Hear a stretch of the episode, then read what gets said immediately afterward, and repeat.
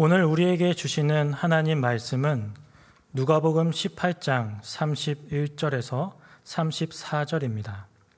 예수께서 열두 제자를 데리시고 이르시되 보라 우리가 예루살렘으로 올라가노니 선지자들을 통하여 기록된 모든 것이 인자에게 응하리라 인자가 이방인들에게 넘겨져 희롱을 당하고 능욕을 당하고 침뱉음을 당하겠으며 그들은 채찍질하고 그를 죽일 것이나 그는 3일 만에 살아나리라 하시되 제자들이 이것을 하나도 깨닫지 못하였으니 그 말씀이 감추였으므로 그들이 그 이르신 바를 알지 못하였더라. 아멘. EBS 다큐 프라임이라는 프로그램에서 본 내용입니다.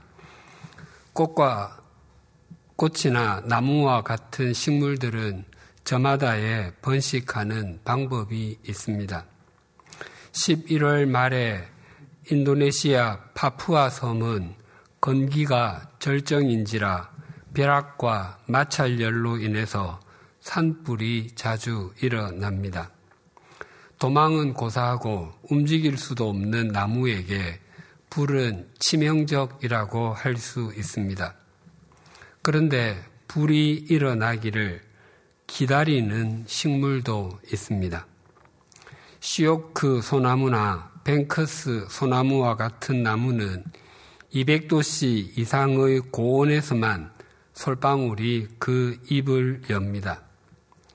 그리고 불이 날 때 상승 기류가 생긴다는 것을 아는 나무가 그 틈을 타서 솔, 솔방울을 열어 씨앗을 여기 저기로 날려 퍼뜨리는 것입니다. 그때 날아간 씨앗들은 불에 타 죽은 나무를 거름 삼아 거기에 뿌리를 내리고 자라게 됩니다. 미국 캘리포니아 주에는 지구상에서 가장 거대한 생물체인 자이언트 세콰이어 나무 숲이 있습니다. 그 숲의 나무들도 불을 견뎠기 때문에 그 키가 100m까지나 자라나 있습니다. 그 나무들은 다 성장할 때까지 80번 정도의 불을 견딘다고 합니다. 그 열매인 솔방울도 200도씨 이상의 고온에서만 그 입을 엽니다. 신비하게도 불이 나는 것이 새로운 자이언트 세콰이어의 출발이 되는 것입니다. 불뿐만 아니라 바람도 새 생명의 출발이 되기도 합니다. 그래서 민들레와 같은 식물은 가능한 한 위로 자라서 바람을 많이 맞으려고 합니다. 씨앗의 배열도 봉 모양으로 되어 있습니다.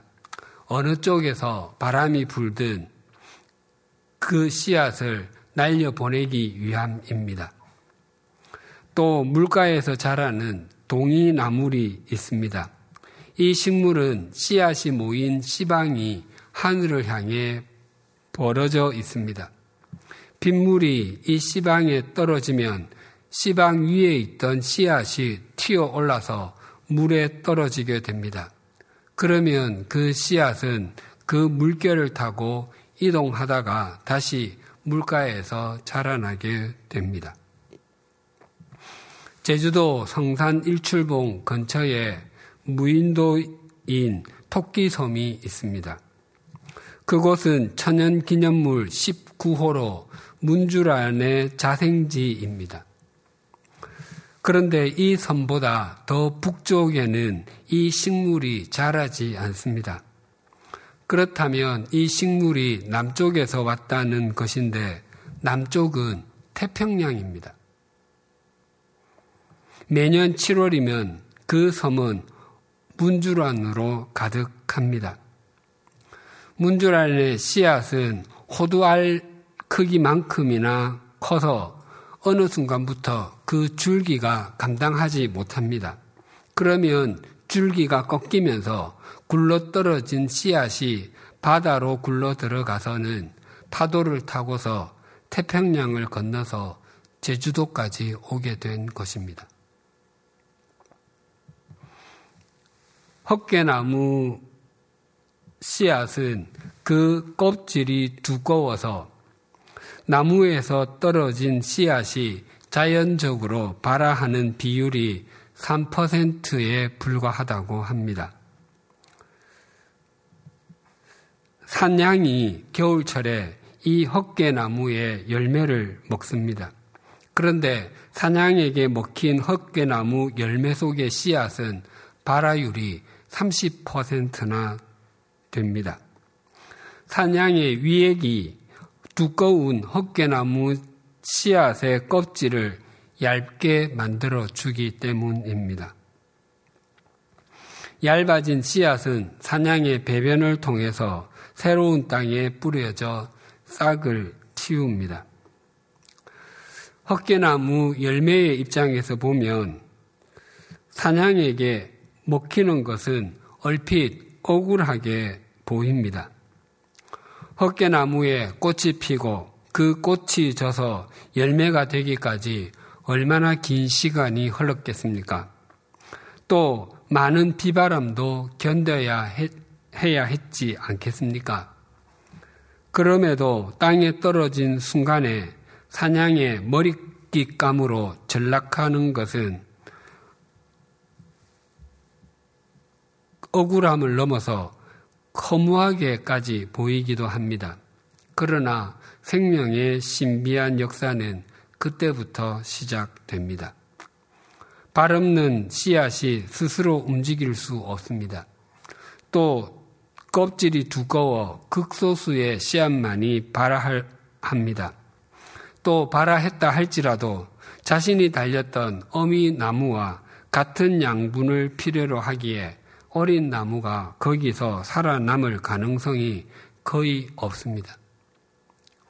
그런데 사냥이 와서 그 열매를 먹어줍니다.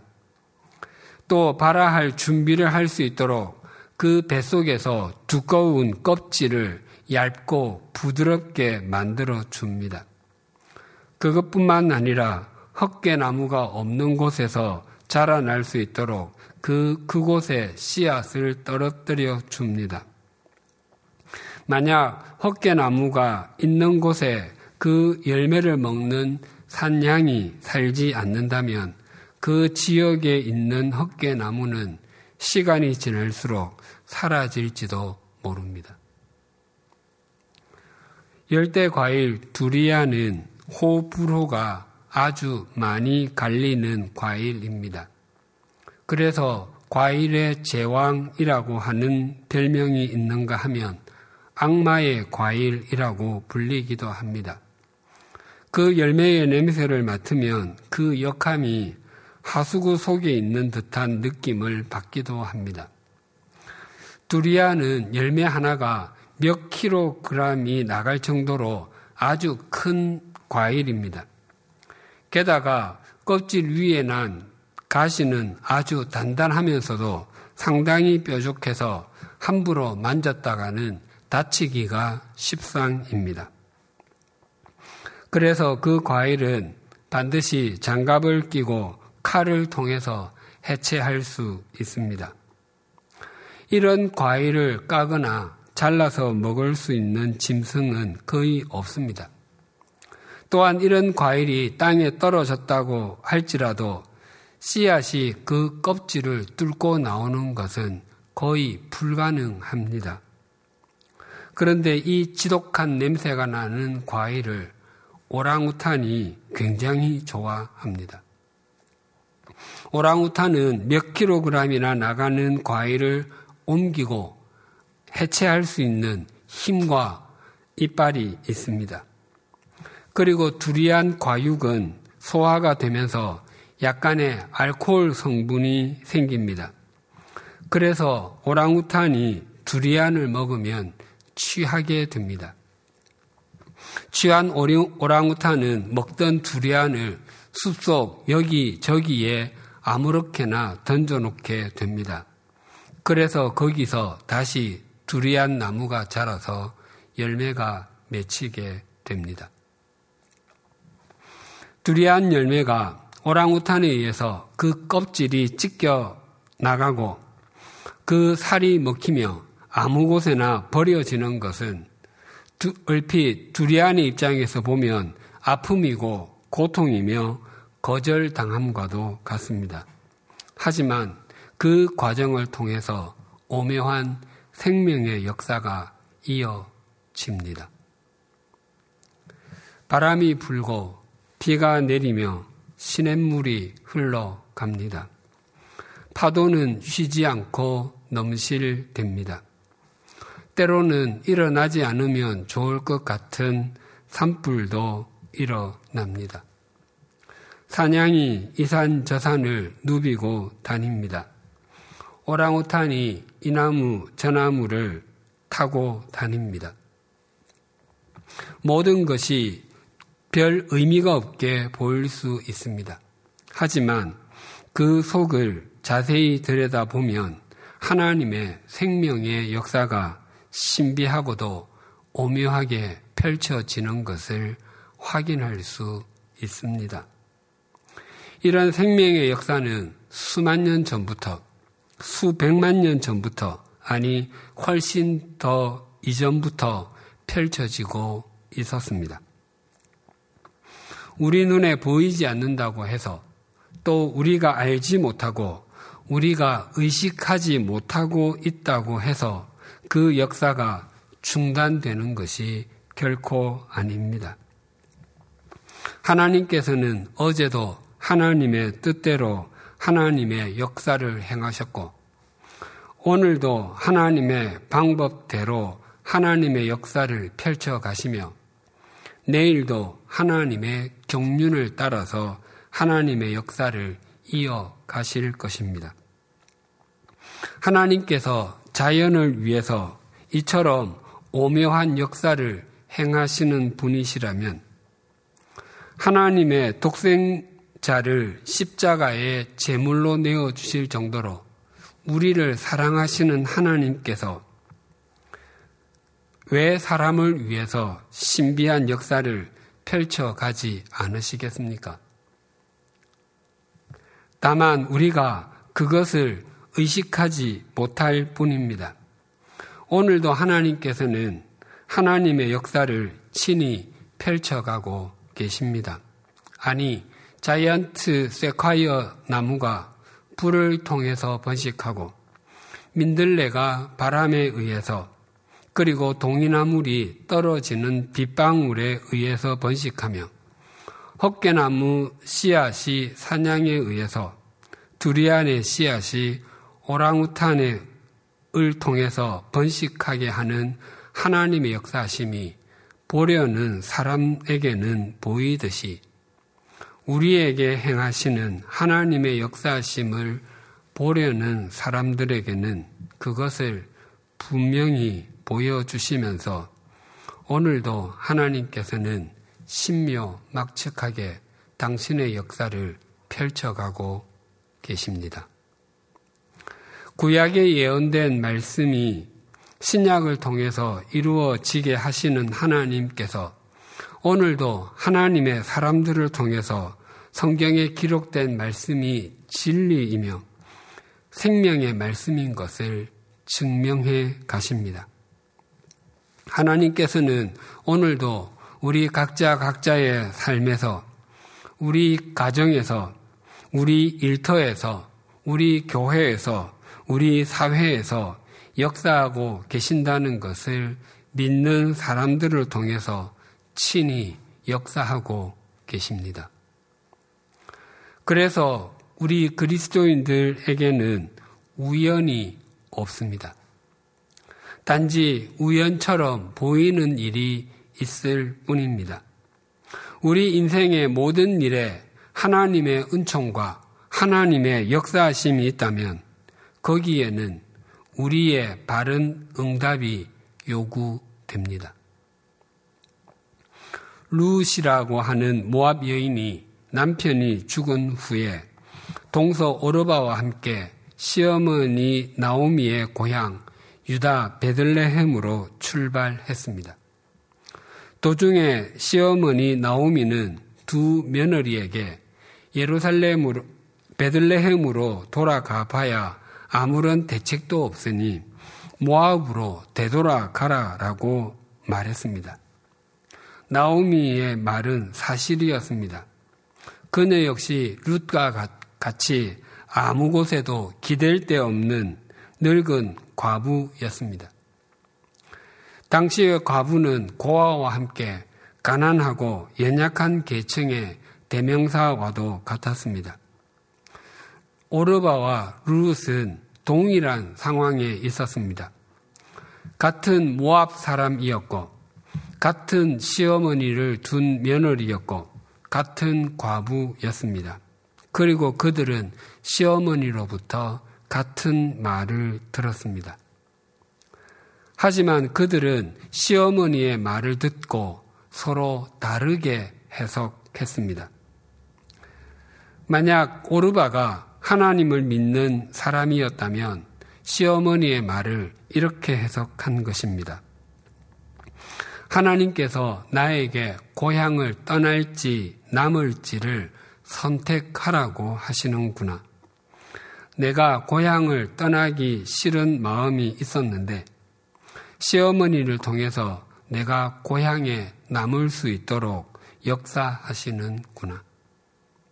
그래서 그는 자기가 살던 모압으로 되돌아갔습니다. 그러나 룻의 해석은 전혀 달랐습니다. 룻은 이렇게 해석했습니다. 룻아, 내가 고향으로 돌아가면 좀 더 편안하게 살지 모르지만 그것은 믿음을 저버리는 것이다. 시어머니를 따라 베들레헴으로 가서 거기에 사는 것이 쉽지는 않겠지만 내 시어머니와 함께 내 백성으로 살아줄래? 그래서 룻은 시어머니 나오미의 말에 이렇게 응답했습니다. 룻기 1장 16절과 17절이 이렇게 증거합니다. 룻이 이르되 내게 어머니를 떠나며 어머니를 따르지 말고 돌아가라 강권하지 마옵소서. 어머니께서 가시는 곳에 나도 가고 어머니께서 머무시는 곳에서 나도 머물겠나이다. 어머니의 백성이 나의 백성이 되고 어머니의 하나님이 나의 하나님이 되시리니 한, 어머니께서 죽으시는 곳에서 나도 죽어 거기 묻힐 것이라. 만일 내가 죽는 일 외에 어머니를 떠나면 여호와께서 내게 벌을 내리시고 더 내리시기를 원하나이다 하는지라. 이처럼 시어머니와 함께 하나님을 섬기는 믿음의 결단을 했던 룻은 베들레헴에서 밭에 떨어진 곡식을 주어 양식으로 삼아 시어머니를 섬기며 생활했습니다. 하나님께서는 이스라엘 자손들에게 추수할 때에 가난한 사람들을 위해서 밭에 떨어진 곡식은 다시 줍지 못하게 하셨고 밭 모퉁이의 한 부분은 아예 낫을 대지도 못하게 하셨습니다. 그 은혜 때문에 룻이 살아갈 수 있었던 것입니다.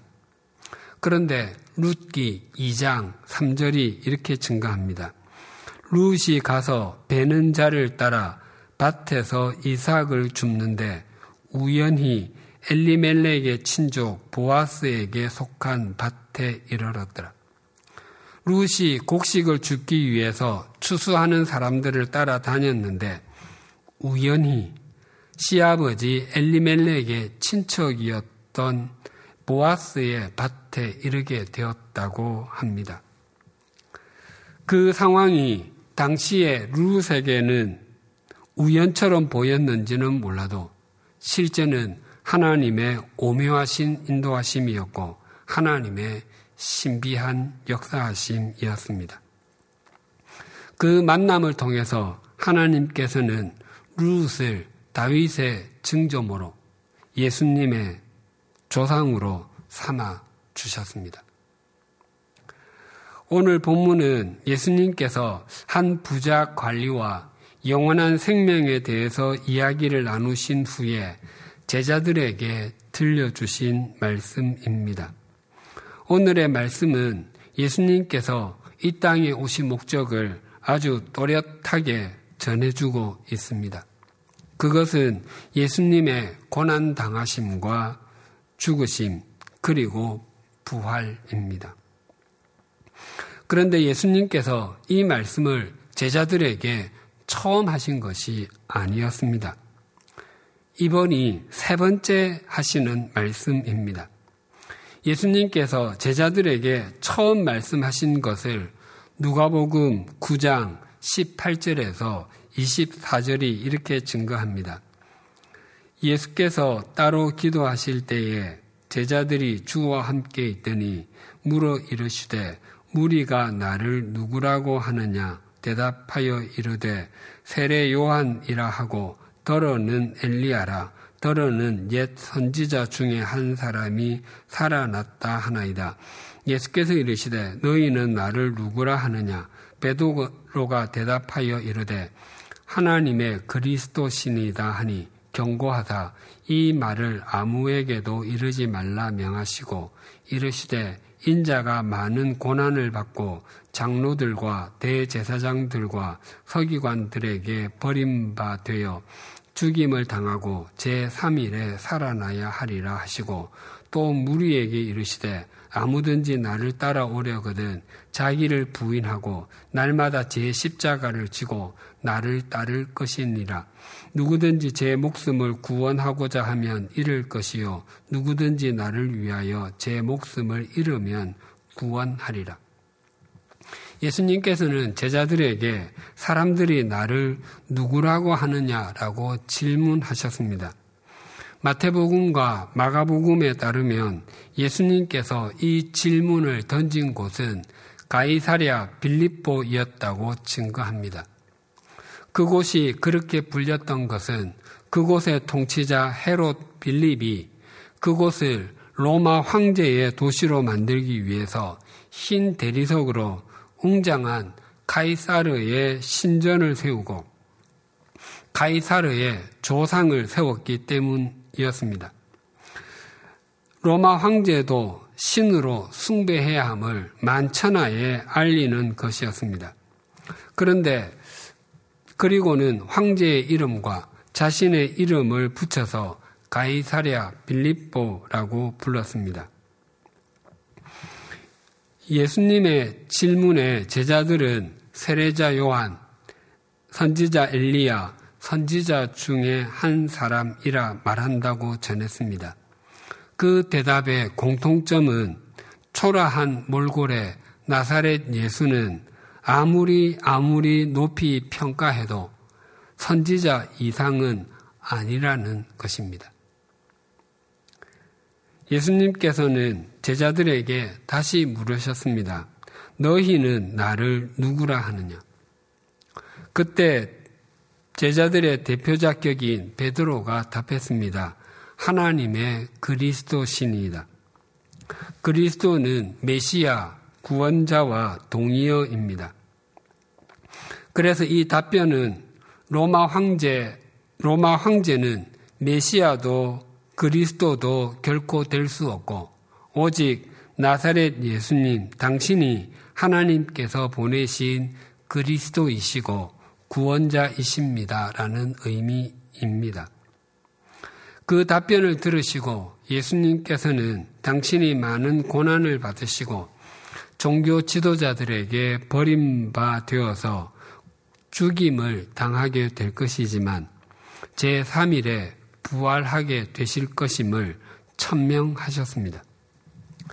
베드로를 비롯한 제자들이 예수님께서 그리스도가 되심을 진심으로 믿었다면 예수님의 고난과 죽으심, 부활도 믿었어야 했습니다. 하지만 마태복음과 마가복음은 그때 베드로는 예수님께 항변했다고 증언합니다. 항변하다라는 헬라어 동사는 에피티마오인데 꾸짖다, 질책하다의 뜻입니다. 이 단어는 가격을 정하다에서 온 말입니다. 그러니까 베드로의 말을 적나라하게 표현하면 선생님, 왜 가치 없는 행동을 하시고 쓸데없이 죽으려고 하십니까? 그냥 집어치우세요. 라는 뜻입니다. 베드로를 비롯한 제자들은 예수님이 구세주가 되시는 것을 입으로는 고백했을지라도 온 마음과 인격적으로는 받아들이지 못했던 것입니다. 예수님께서 당신이 가시는 길을 두 번째로 제자들에게 말씀하신 내용을, 내용을 누가복음 9장 43절에서 45절이 이렇게 증가합니다. 사람들이 다 하나님의 위엄에 논란이라 그들이 다 그 행하시는 모든 일을 놀랍게 여길세 예수께서 제자들에게 이르시되 이 말을 너희 귀에 담아두라 인자가 장차 사람들의 손에 넘겨지리라 하시되 그들이 이 말씀을 알지 못하니 이는 그들로 깨닫지 못하게 숨긴 바 되었음이라 또 그들은 이 말씀을 묻기도 두려워하더라. 예수님께서는 베드로와 요한과 야고보를 데리고 가신 산 위에서 그 용모가 변화되시고 입으신 옷이 휘어져 광채가 났습니다. 그리고 모세와 엘리야와 함께 예수님의 별세 죽으심에 대해서 대화를 나누셨습니다. 그 후에 귀신이 들려 심한 경련을 일으키는 아이를 고쳐주신 후에 이 말씀을 하셨습니다. 이 말씀을 들은 제자들은 그 의미를 깨달으려고도 하지 않았고 묻지도 않았습니다. 공연이 긁어 부스럼이 날까 두려웠기 때문이었습니다. 그리고 예수님께서는 오늘 본문을 통해서 당신이 가셔야 하는 길이 어떤 것인지를 세 번째로 밝히셨습니다. 32절과 33절이 이렇게 증가합니다. 인자가 이방인들에게 넘겨져 희롱을 당하고 능욕을 당하고 침뱉음을 당하겠으며 그들은 채찍질하고 그를 죽일 것이나 그는 3일 만에 살아나리라 하시되 예수님께서는 당신이 당하실 굴욕적인 고난에 대해서 아주 상세하게 묘사하고 있습니다. 이방인들에게 넘겨질 것이고 조롱을 받을 것이고 모욕을 당할 것이고 침뱉음도 당할 것이고 채찍질까지 당해서 결국은 죽임을 당할 것이라고 하셨습니다. 그러나 그 모든 것을 뛰어넘으시고 3일 만에 다시 살아날 것이라고 말씀하셨습니다. 하지만 34절은 이렇게 증가합니다. 제자들이 이것을 하나도 깨닫지 못하였으니 그 말씀이 감추었으므로 그들이 그 이르신 바를 알지 못하였더라. 예수님의 말씀은 제자들에게 여전히 속귀의 경일기와 같았습니다. 제자들은 예수님의 말씀을 조금도 이해하지 못했습니다. 아니, 이해하려고 하지 않았습니다. 그들은 모두 자신들이 그리고 있는 그리스도상, 정치, 정치적 메시아상에 빠져 있었습니다. 특히 야고보와 요한은 예수님께서 예루살렘에서 왕으로 등극하시면 자신들이 그 나라의 실, 세 중에 실세가 되기 위하여 어머니까지 동원해서 청탁했습니다. 예수님께서는 이 땅에 구원자로 오셨습니다. 하지만 이제 곧 예루살렘으로 올라가시면 신문과 조롱을 당하실 뿐만 아니라 도살 당하는 짐승처럼 채찍질을 당하실 것입니다. 그리고 유대인들과 종교 지도자들은 신명기 21장 23절 나무에 달린 자는 하나님께 저주를 받았음이라 라는 말씀을 실현하기 위해서 눈에 불을 켜고 달려들고 있습니다. 또 실제로 예수님께서는 십자가에 달리심으로 표면적으로는 하나님께 저주받은 존재처럼 여김을 받을 것입니다. 뿐만 아니라 예수님의 제자로 3년 동안 동행했던 제자들마저도 예수님이 어떤 분이신지 정확하게 알지 못하고 있습니다. 표면적으로는 모든 상황이 아무런 소망이 없어 보입니다. 모든 것이 절망적으로만 느껴집니다. 그런데 오늘 본문 31절은 이렇게 증거합니다. 예수께서 열두 제자를 데리시고 이르시되 보라 우리가 예루살렘으로 올라가노니 선지자들을 통하여 기록된 모든 것이 인자에게 응하리라. 예수님께서는 당신께서 고난을 당하고 죽임을 당하는 것이 우연한 일이 아니라 여러 선지자가 기록한 구약 성경이 예수님에게 성취되는 것이라고 말씀하셨습니다. 그래서 예수님께서 이 땅에 오시기 700년 전에 이사야 선지자는 오실 그리스도에 대해서 이렇게 예언했습니다. 이사야 53장 3절에서 6절입니다. 그는 멸시를 받아 사람들에게 버림받았으며 간고를 많이 겪었으며 질고를 아는 자라. 마치 사람들이 그에게서 얼굴을 가리는 것 같이 멸시를 당하였고 우리도 그를 귀히 여기지 아니하였도다. 그는 실로 우리의 질고를 지고 우리의 슬픔을 당하였거늘 우리는 생각하기를 그는 징벌을 받아 하나님께 맞으며 고난을 당한다 하였노라. 그가 찔림은 우리의 허물 때문이요. 그가 상함은 우리의 죄악 때문이라. 그가 징계를 받음으로 우리는 평화를 누리고 그가 채찍에 맞음으로 우리는 나음을 받았도다.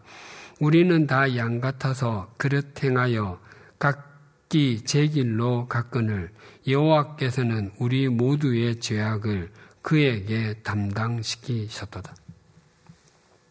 예수님께서 불법적인 재판과 매맞음 그리고 십자가의 죽음이 기다릴지라도 예루살렘을 향해서 그 걸음을 향하실 수 있었던 것은 또 3년 동안 동고동락하며 삶으로 또 말씀으로 가르쳤던 제자들이 여전히 자기 욕망의 틀에서 벗어나고 있지 못하고 있음에도 흔들리지 않으실 수 있었던 것은 그 걸으시는 그 길이 하나님의 말씀을 이루는 것이며 또한 하나님께서 그 상황을 결코 모르지 아니하시고 예수님으로 하여금 부활하게 하심으로 영원히 승리하도록 친히 역사하고 계심을 아시고 믿으셨기 때문이었습니다.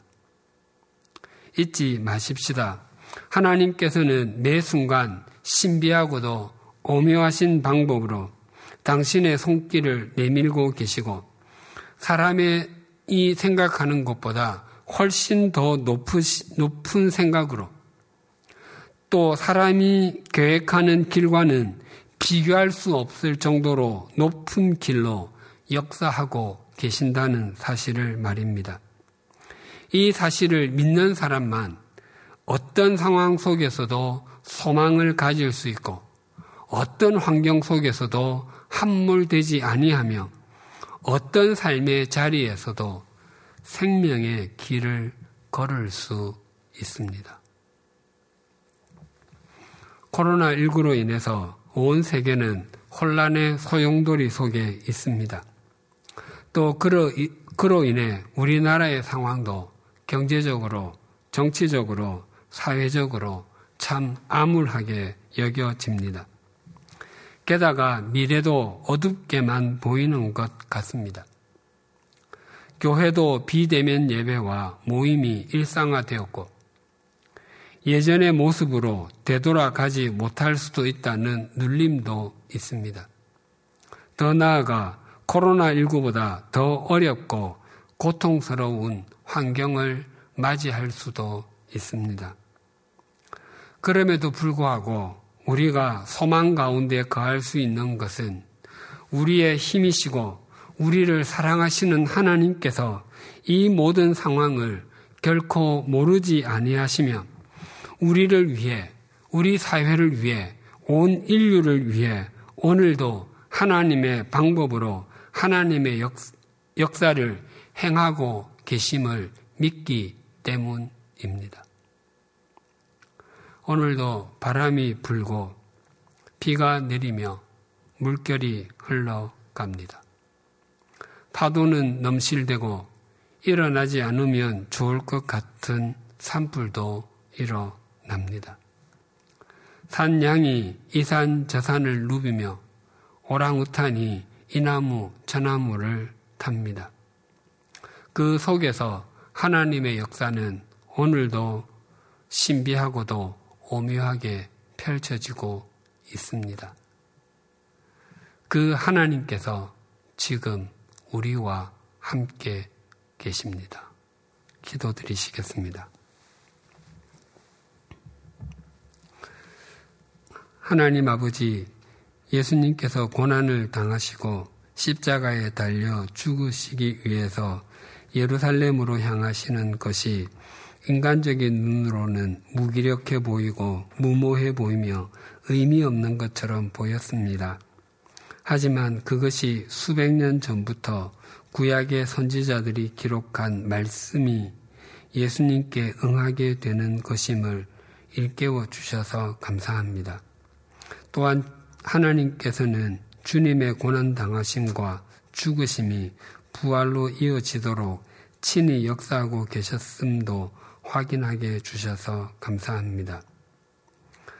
뿐만 아니라 하나님께서 창조하신 꽃과 나무, 동물들이 어떻게 살아가는지, 어떻게 번식하는지 우리는 알지 못해도 하나님께서 하나님의 방법으로 역사하고 계심을 믿게 해 주셔서 감사합니다.